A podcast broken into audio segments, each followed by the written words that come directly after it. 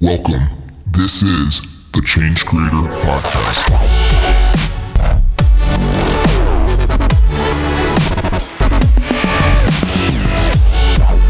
Going on? Welcome back to the Change Creator Podcast Show. This is your host, Adam Force, and I am excited today because we have a lot of good stuff going on.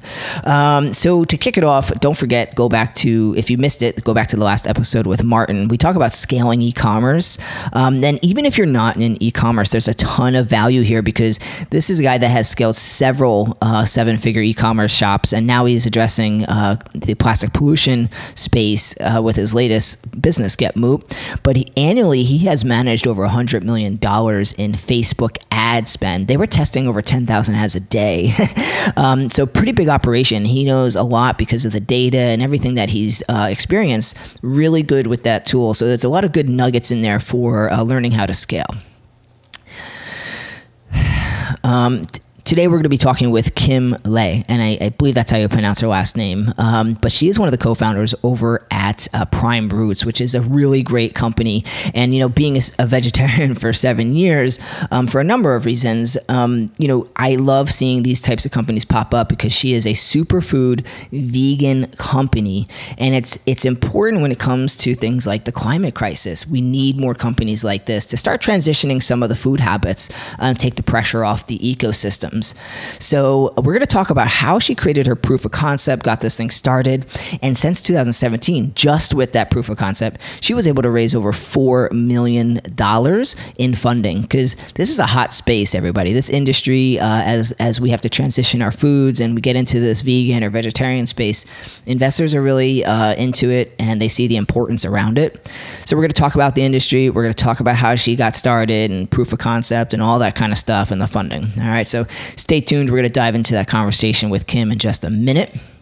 And if you guys haven't stopped by Facebook, we um, this is our like as I always mention, just reminding you that's our primary social media channel that you're going to find all of our updates.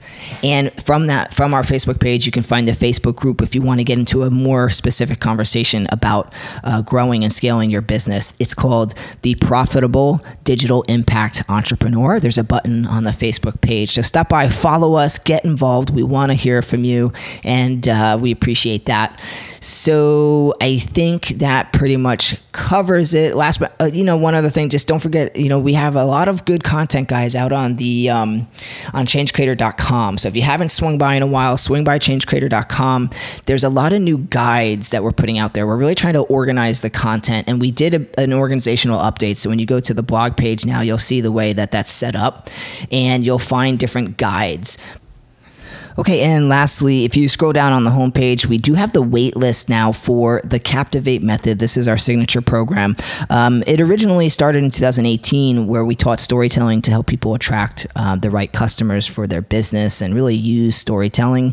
Uh, people were hungry for more and they wanted to know more about the application to the business, really using this to drive sales and things like that. So we did expand the program and we do teach how to start getting automated and how to start setting up uh, your sales stories, how to get more sales, more conversions, and we really lay that out there. Even we do um, key performance uh, indicator measurements and stuff like that. So it's a really robust program and we offer two coaching calls a month that are part of it so that you can ask questions in real time. So if that's interesting to you uh, jump on the wait list and we'll send you some info. You'll get a chance to join our masterclass with me and amy where we're going to walk you through this framework and everything that we do and you can see if it's a good fit for you. All right so that's about it. Let's jump into this conversation with kim. Okay show me the heat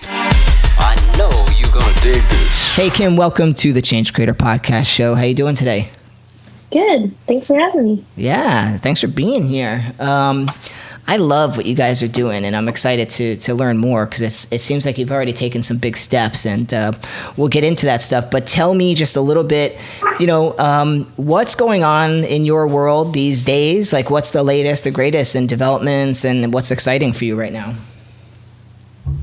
Yeah, so a bit of background. So at Prime Roots, we make um, a koji-based super protein, um, which is an ancient Japanese superfood that we ferment um, and turn it into all different types of high protein food applications. Um, and the first few that we're going after are alternatives to meat and seafood. because the koji that we grow has the natural texture, um, the protein content, and the taste of meat Yeah. and the umami notes just naturally. Um, so that's what we're doing currently. My day to day is really leading the team and leading the efforts to um, engage with our community, our product development together um, to be able to make the best products that are truly no compromises. I love that. And and what got you into uh, the business? So I grew up in a very entrepreneurial um, family, all really focused on food and experiences around food. Um, my mom's a professional chef, so I grew up in her kitchen. Uh, so I've always been really interested in food. Um, I went to UC Berkeley to study um, and also did a lot of research there where I was looking into agricultural production systems Yeah. and learned that a large part of the crops that we grow um, actually get fed to animals. Um, and the way that meat is made is really inefficient because we're feeding, you know, 30 calories of nutrient-rich grains and um, legumes and other plant material that you could just, you know, whip up into a dish to feed a human, but we're feeding it to a cow so that, um, or any other animal to give us, you know, what we call meat. Um, so I was questioning, you know, what is meat? Um, is there a way to make meat better, more efficient for our planet, um, and also for health? Um, so that's kind of like what led me to to approaching, you know, a very technical um, and socially motivated company from like a culinary and a scientific perspective. Yeah, yeah, and um, I mean that, that's an interesting perspective. Just thinking about it that way, and it is technical, so it makes me curious. You know, you, you grew up in a family of, of entrepreneurs in the food space, and I, I guess how do you even start thinking about approaching these ideas? Because I, I've had many ideas, and I'm just sitting there saying, "Well, how do you manufacture that? How do you even come up with the product idea? Who do you talk to to start thinking about, you know, figuring out recipes or ingredients and breaking down these things? Because there's a lot of science behind it, I guess, and and a number of other professional angles you have to look at. So, where does that start for you? I think it starts so for for prime roots specifically. Uh, what really got us kind of rolling was um, I was part of a program called the Alternative Meat Lab at Berkeley. Um, but in terms of like you know going from the classroom and the lab to the to actually having a company, um, that was a lot to do with you know the family and like ecosystem being really encouraging and supportive of the mission that I was after. And I think because I had acquired the requisite tool set um, of you know having launched products in the in the past, having developed products in the past, knowing what that trajectory looks like, Yeah. um, made it a lot less daunting. Like I can definitely imagine how you know how it can seem very daunting from the outside because there's like regulation, scale up, like where do you get the capital, all of that. It's there's a lot of like moving pieces. There is. And I mean, um, and where do you find someone to say, listen, I want to create this substitute for, you know, the meat space and different, different types. And like, where do you start? How do you start experimenting with solutions for that and testing them out? So for me, it was really understanding what was the status quo in the industry. Yeah. So early on, I would, um, you know, I had always tried these products like just throughout my life, but I'd always had like a literal bad taste in my mouth because it always tasted really planty. It was mushy. Like Yeah. Tofurky tasted like tofu, which it is. Um, and like if you're vegan, vegetarian, plant based, you know, or you've tried these alternative these substitutes before, you know that it, like it can get pretty boring. Oh, yeah. Um, and so I went to the grocery store. I pretty much bought everything everywhere and like started trying products. Um, and I en- identified like the c- core issues, um, which were taste first, and they just didn't taste right, um, or they tasted like plants. And then um, the texture was also a really big issue. Yeah. Um, and then if you if you flipped over and looked at the label, um, there are many products, kind of like the legacy brands, that are definitely more nutritious than like the current like um, up and coming brands. But um, you know, those are kind of like the three things that we think about at Prime Yeah. when we're developing. And then and then after that, you kind of have a matrix, and you know like what needs to be done. Um, and then you see you know how things have been done in the past, why it's not working, and then kind of go off of that to find better solutions. Gotcha, gotcha. And, and, I mean, do you need funding out of the gate to start, you know, getting in a lab and actually trying to cultivate these ideas?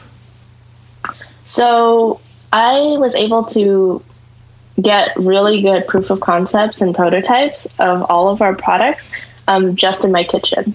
Um, so we actually don't produce any of our products in a lab, um, and we have a we have commercial kitchen. Um, we also have a production kitchen that we work out of to nice. Um, basically grow all of our, our food and then also make it into the final products. I love that. That's awesome. And I'm I'm curious, like, what inspired you though to? So, uh, have you are you a vegetarian, vegan? Like, where are you right now in your life? I am pretty plant based. Okay. And um, but I guess like probably the most accurate like identity, although I'm not a fan of identities, probably flexitarian. Um, but 99.9% of my meals are plants. Yeah, yeah. I've been the same way for about seven years. Me and my wife, we, you know, it's funny when I met my wife, this is about 10 years ago now, she was vegetarian and I was not. I was, I ate meat regularly. I had no idea what's going on in the world. And, and, and I was like this like salesman to her and I convinced her, I was like, man, you gotta, and I, I convinced her to start eating meat again. And a year after that, um, I started, you know, being exposed to certain information and things that kind of really hit home for me. And I was like, man, we got to be vegetarian. She's like, you, you idiot. yeah, you wake up and it's like, and all of a sudden, so now the past, you know, seven years or so, we've been uh, vegetarian. And I mean, we do like a little bit of fish here and there, maybe once a week, like maybe, but we've been pretty good about being plant based uh, these days. And it's getting easier and easier, that's for sure, especially mm-hmm. with great companies like yours coming out and giving more options and things like that. And I don't know about you, but like I've tried a lot of stuff. Uh, we, we're, you know, not to knock Tofurky here, but yeah, I don't really like Tofurky but we find brands and they're like and sometimes people are like well this doesn't taste like a burger. And i always think to myself i'm like well it doesn't have to taste like a burger. It's just another mm-hmm. alternative. It's and i go it's not a burger. It's not a mm-hmm. hamburger. So it shouldn't taste like that. So to me i'm curious like are you really trying to mimic flavors or just make something unique of its own as a replacement with like the nutrition and stuff? I love that you bring that up because like as i as I've like transitioned over time to being more and more plant based, I've actually lost the taste for meat.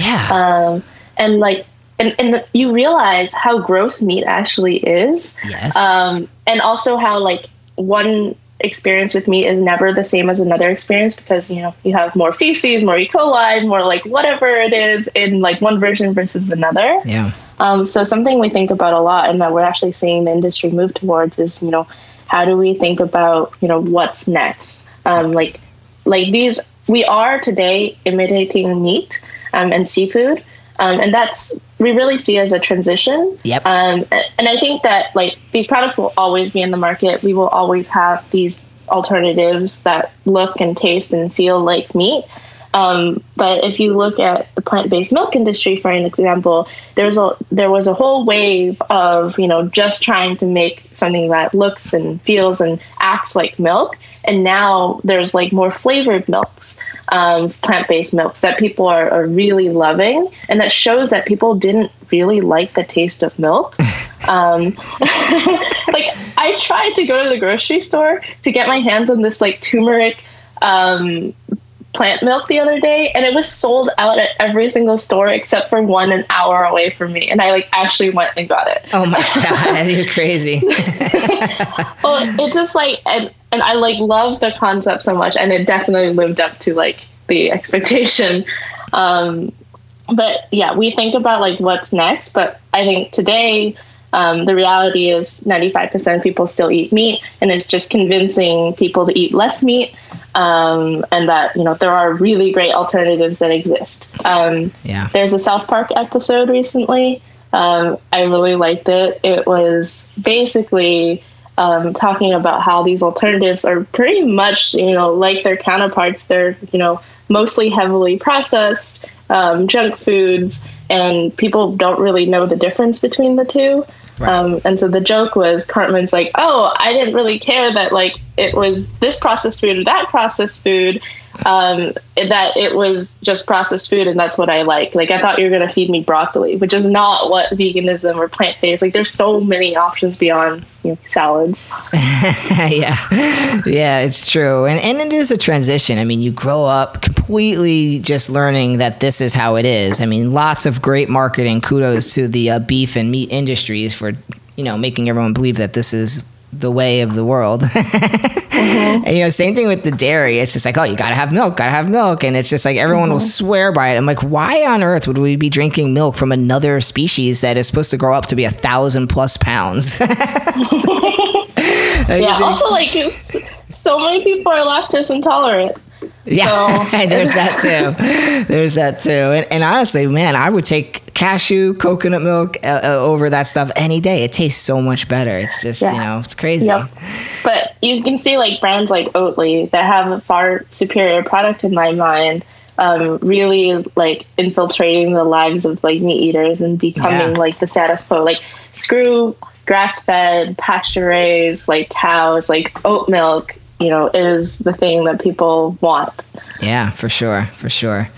Yeah, and it, I'll, I'll close out this little part of the conversation real quick with like something that we just found out. Like we were big fans of the Just Mayo um, option for mayonnaise, if you're familiar. And um, all of a sudden, for like a few months, it disappeared from shelves in the supermarkets. And I was like, "What the hell is going on? Did something discontinue?" And I was like doing all this research, and so we recently found out that it was Hellmann's mayonnaise. They were suing Just Mayo for using the the word mayo Mm-hmm. and they were doing that, you know, to keep them off the shelves. So all of a sudden, guess what happened? Oh, Hellmann's put out a vegan mayonnaise, mm-hmm. and they were trying Yep. to just take over the market. And that's the part of capitalism that I hate. That's like dirty business to me. Yep. I I think that's like a byproduct of our like somewhat dysfunctional uh, legal and like you know lobbying Oh, yeah. situation we have in America. yeah, that's a whole other uh, interview. yeah. so I guess I, I'm curious. Like, you talked about the transition. So you're building up this business, and tell me where you are now. So you have all these proofs of concept, and and was it you got funding? Is that through the Gates Foundation? Is that correct? Uh, no, so we went, um, I guess, more traditional venture capital. Um, we went through an accelerator program, which really got us off the ground in terms of validating the technology. Um, and then we um, raised a seed round last year. Oh, awesome! And and where did you do the accelerator program? Where was that? Um, it's in San Francisco um, at an accelerator called IndieBio. So they've incubated a lot of future food companies. Hmm, okay, that's it. So it was it was kind of a niche accelerator. Definitely. Interesting. It was that is that an accelerator you had to pay to be part of? Uh, they pay you, um, so it's definitely it's like considered a pre-seed round. Um, I see. so I see. that's kind of how we got our um, our starts financially. Yeah. Before then, it was just bootstrapping. yeah, I mean that's the way it goes. So that's pretty awesome. And and what I guess I'm curious, like uh, to me, like the the animal world, one of the big parts of it, aside from just animal welfare, is climate change. Um, how do you see yourself playing a role in that uh, part of today's you know current situation? yeah, that is that is like a hundred percent the the thing that like keeps me going every day and you know makes me um you know wake up and like i'm just so happy to be doing what i'm doing. Yeah. um it really drives me because i was a former um like very competitive snowboarder. Um, and so over the years i would see you know resorts closing the seasons getting shorter and that's really sad. Um, i also did a fair amount of diving and looking at reefs in southeast asia. Um, and so my family's actually there right now, and I like told them like you have to go see the reefs because you won't be able to see them in five or ten years, maybe even next year. Right. Um, and like my siblings, who are very much Gen Zs, they went and like they're really excited to be able to go diving and see all these things, but they like they came up and they were like it was really sad because it looked like Blue Planet or any of these documentaries where like things are bleached.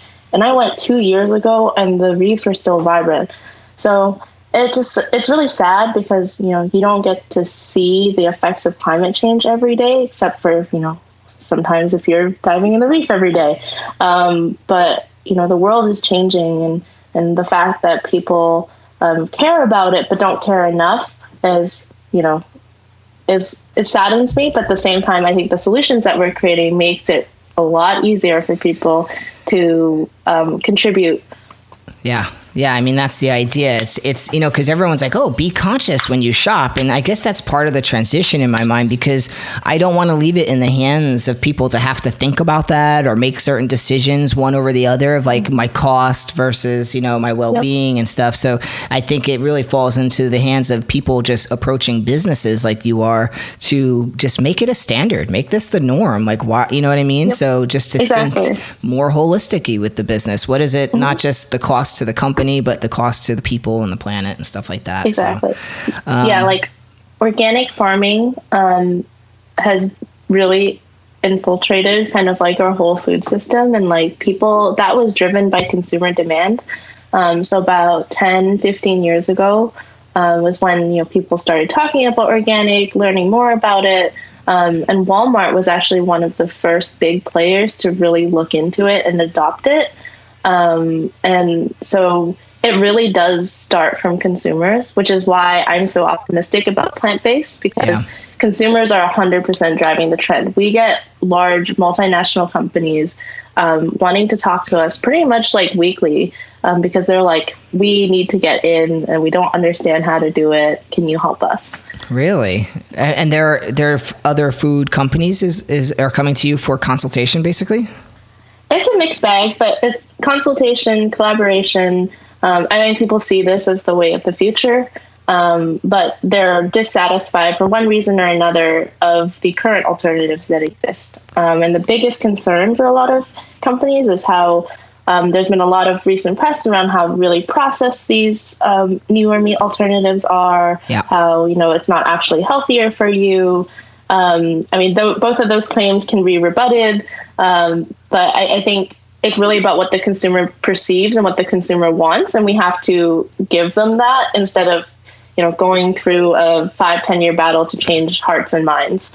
Yeah, yeah, that makes sense. Yeah, it's true. I mean, the consumer demand has been an exciting shift thanks to just a lot of people, you know, spreading information and thanks to the internet and stuff like that. And I've seen some of those articles come out about, you know, combating saying, well, it's processed. And that's true. So there's, you know, maybe there's a human health discussion and then there's a, a earth health discussion, which, um, you know, they're two different discussions, but also, you know, it's a, it's a, it's a big part of it. So maybe this is all just transitional, you know, as we learn and we, we work with what we have so far, right? Yeah, I, I hope it is transitional. Um, if not, I'm still in this fight for the long run. Um, it, plant-based milks have gone from like low single digits to almost 15% in the past few years. Um, I see the same happening for meat. Yeah. Yeah. I mean, and I've seen, you know, investors are pretty hungry to get in this space. So that means that the space will continue to probably blossom um, with new innovations. And as far as just doing business the right way, um, as best we can within the current system, is like, I, I, you know, when I started Change Creator, there was nothing about social entrepreneurship, not in any universities, no magazines, no books. And it was very hard to find any info. And so now you can look and it's in 20 of the, the top universities around the uh, around the U.S. Uh, you have courses on social entrepreneurship, so you could see this trend of the businesses have to think smarter about what they're doing, and then you see you know investors investing in these types of solutions. Uh, so that's why I say is I hope it is a transition, and it seems to be going up that way, which is nice. Yeah, a 100%. One of our investors, Collaborative Fund, they have a mantra or like a philosophy that, you know, better for the world, better for me, um, products and companies, you know, that the intersection of those two things has exponential opportunity. Yeah. Um, so that's financially, but also um, in terms of unmeasurable impacts that, you know, let, things like climate change, Yeah. um, moving the needle in the right direction. So I think investors are starting to wake up to that.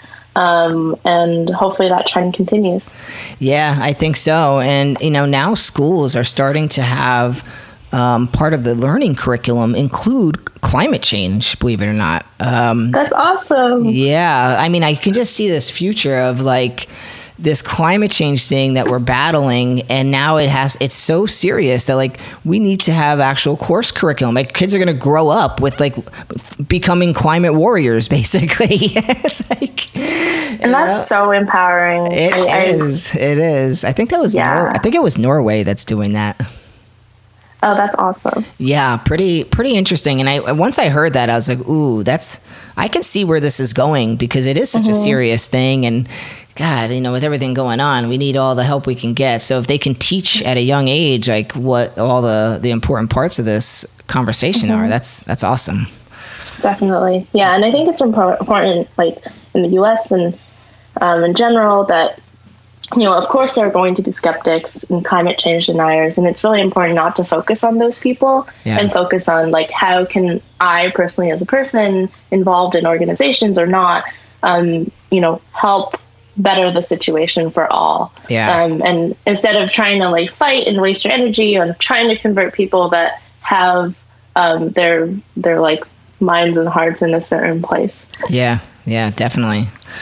So I, I guess I'm curious now. How, how long have you been? When was your? When did you start uh, Prime? Uh, I started the company in around January, February of 2017. Um, so we're approaching about like three years since when I started to dream up of the future that like I really wanted to live in. Um, and so that started then. Um, I was going through the program at Berkeley, and then kind of one thing led to another. Um, and it's been, I mean, looking back, I can't believe it's been three years. Yeah, the time goes quick. Um, What were some of the bigger challenges? Any big major challenges like that just stand out to you that you had to try to get through, or you know, did you ever have a point where you felt like, oh my god, this is not going to work? truthfully, I don't think we've ever faced like that type of like feeling because um, I'm sure at the moment it felt like it, and I probably like brushed it under a rug. But right. um, I, I'm a really optimistic person, and I love to problem solve. Um, so I take it as opportunity to kind of like solve problems and. So we haven't hit any like catastrophic bumps yet, you know. That's Knock good. on wood. yeah, not, um, I I think a lot of the entrepreneurial journey is about um, luck and meeting the right people and surrounding yourselves with the right people. yeah. Um, and I've been very fortunate to have um, a really supportive just ecosystem. Yeah. Well, it sounds like that accelerator and your family, like it's been, it's, it's served you well. Yeah, it, I think the one thing that entrepreneurs and um, just generally people don't talk about is the importance of family. Um, and I, I would not be here without my family.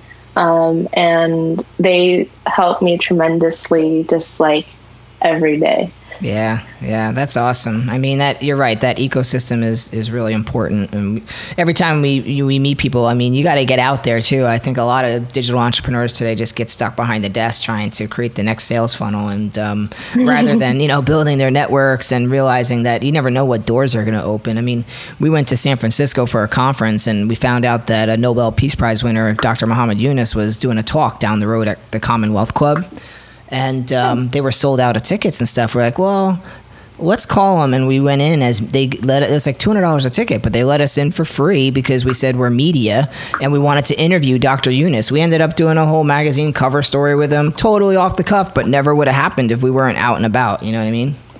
That's so awesome. Yeah, it's like, it, I think just being out in the world, I, it's when you're building a company, it's really important to be focused and like building and like actually making something people want and validating that. Yeah. But like being in the basement for too long, like it, it's also not a great thing because you have to get out there and like actually validate if people want it, talk to people, get your ideas out there. So um, that's been the learning definitely because I spent a lot of time kind of just in my own head, just like in our kitchens working.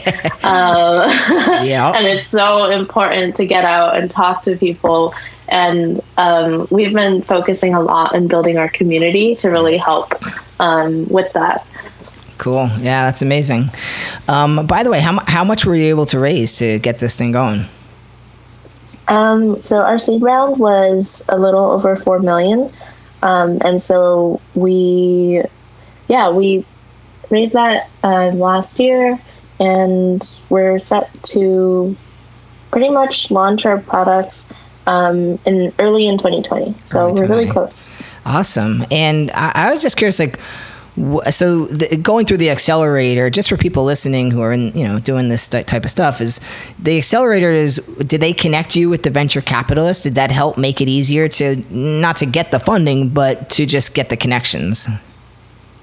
100%. Yeah. yeah. Um, I think accelerators and incubators are great first steps for entrepreneurs that are thinking or know that they need, you know, venture capital or just general capital to scale their businesses. yeah. Um, and I think the, the first thing you have to ask yourself if you're kind of like thinking about getting funding is, do I really need the funding? Um, and so, you know, there's a lot of great blog posts and essays on the internet about that. So if you're building something that requires a lot of capital, um, n- not necessarily like at scale, yes, at scale, but you have to, if there's a way you can do it with less money now, you should definitely bias towards that. And if you can do it with your own money or with it friends and family, 100% do that because taking capital comes at the cost of losing ownership of your company Right.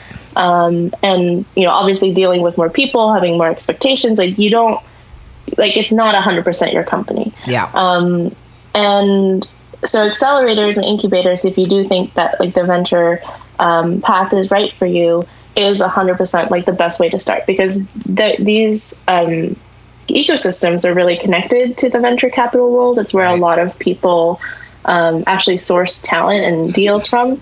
Um, and and then secondly there's usually a program that you go through um, that really gets you from like zero to maybe like 0.5 i won't say zero to one you know like you get a good proof of concept Yeah. um, and like an understanding for how to run a company um, kind of being like handheld through that process. And that's really valuable Yeah, no, that, that's amazing. I mean, that's a lot of good advice too. I think some people get really confused about whether they should. I mean, I was looking around originally when I moved to Miami, and people wanted like like uh, one accelerator I spoke to was like, yeah, it's it's it costs us fifteen grand a week. They wanted. I was like, you gotta be kidding me. I was like, so I mean, I guess everyone has different models and stuff. You got to find one that's right for mm-hmm. you, and sometimes they're not in your your area, so you'd have to go and like they want you to be there in person a certain amount of the time, mm-hmm. and man, it can be a little bit uh, difficult sometimes. Yeah, it's definitely a commitment. Um, there's, you know, like the most famous accelerator by far is Y Combinator. Yeah. They're pretty much, you know, agnostic to type of company.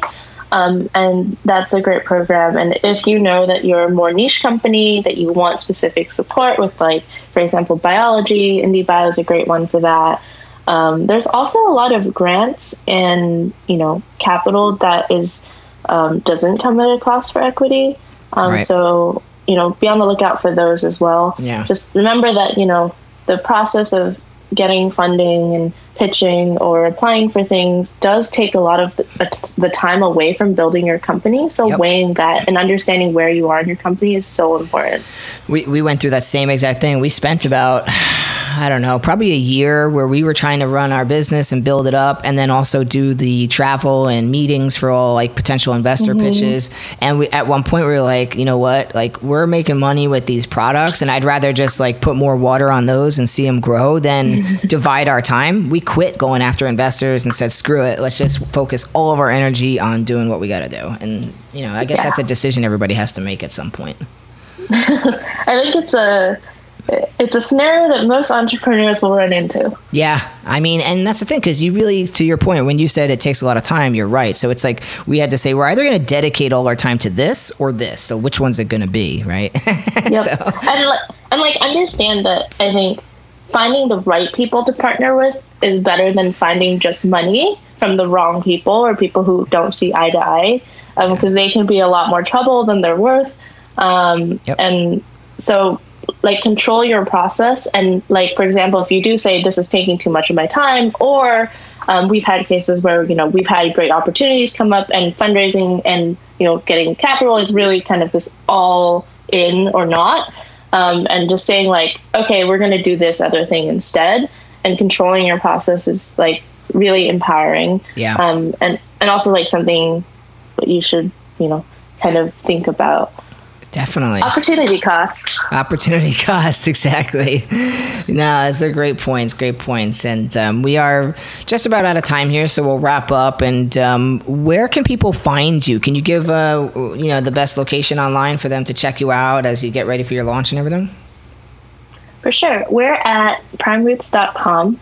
And actually, on our website, we have ways that you can get involved. So you can join our general um, waitlist membership, which is completely free. Um, basically, you give us your email, your zip code, and we'll be really mindful of sending you things when we're in your area or if we have um, any big announcements. Um, we send out emails like very infrequently.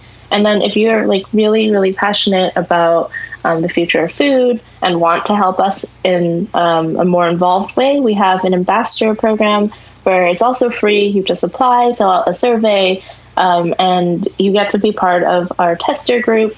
Um, you'll get invited to ambassador only events, um, and it's a more tight knit community for people that really want to be more involved. Um, but all in all, we love our community. We always host events, um, and we'll be launching in the Bay Area early 2020. Well, we're looking forward to it, and I appreciate you taking some time today to talk about what's going on in your world, and um, we'll keep an eye on it and get ready for your launch. Yeah, thanks, Adam. All right, have a good one. Talk to you later. Bye You bye. too. Bye. That's all for this episode. Your next step is to join the Change Creator Revolution by downloading our interactive digital magazine app for premium content, exclusive interviews, and more ways to stay on top of your game. Available now on iTunes and Google Play. Or visit changecreatormag.com. We'll see you next time where money and meaning intersect, right here at the Change Creator Podcast.